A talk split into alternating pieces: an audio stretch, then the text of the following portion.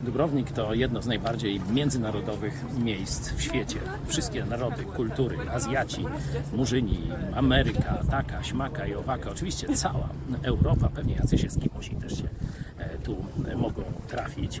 Chciałem, żebyście uświadomili sobie, że tak mniej więcej pod względem narodowościowym nie będzie wyglądało niebo. Niebo to nie jest nacjonalistyczne miejsce, gdzie będzie tylko jeden naród, tylko właśnie Biblia mówi, Księga Apokalipsy, sprawdźcie sobie, z każdego plemienia, z każdego narodu będą tam przedstawiciele, ci, którzy zaufali Jezusowi Chrystusowi, którzy uznali, że są grzeszni, zasługują na piekło, a przyjęli miłosierdzie, łaskę w Jezusie Chrystusie, który umarł zamiast nas. W kościele w Dubrowniku, w kościele baptystów e, przeżyliśmy też e, zachwyt Bogiem w różnych językach. Chorwaci, Anglicy, e, Macedończycy, oczywiście Polacy, śpiewaliśmy my po polsku oczywiście.